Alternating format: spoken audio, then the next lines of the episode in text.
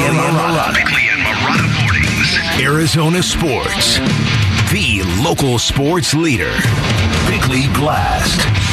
At a time when NBA players are made of glass, Devin Booker gives no quarter. He never backs down from a challenge. He never believes he actually fouled an opponent, and he'll never admit he was tired at the end of game two, even after playing 44 minutes at high altitude. And you know what?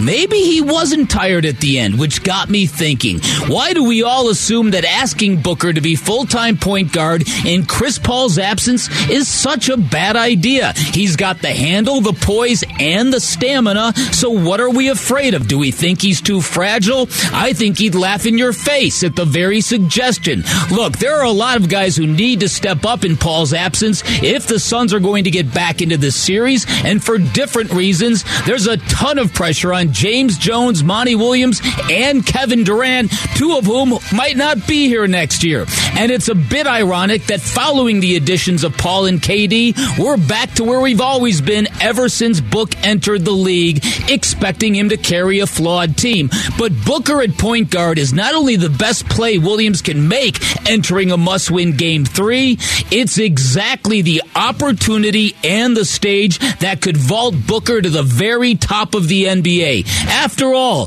what could be more legendary than stepping up and saving playoff season in Phoenix?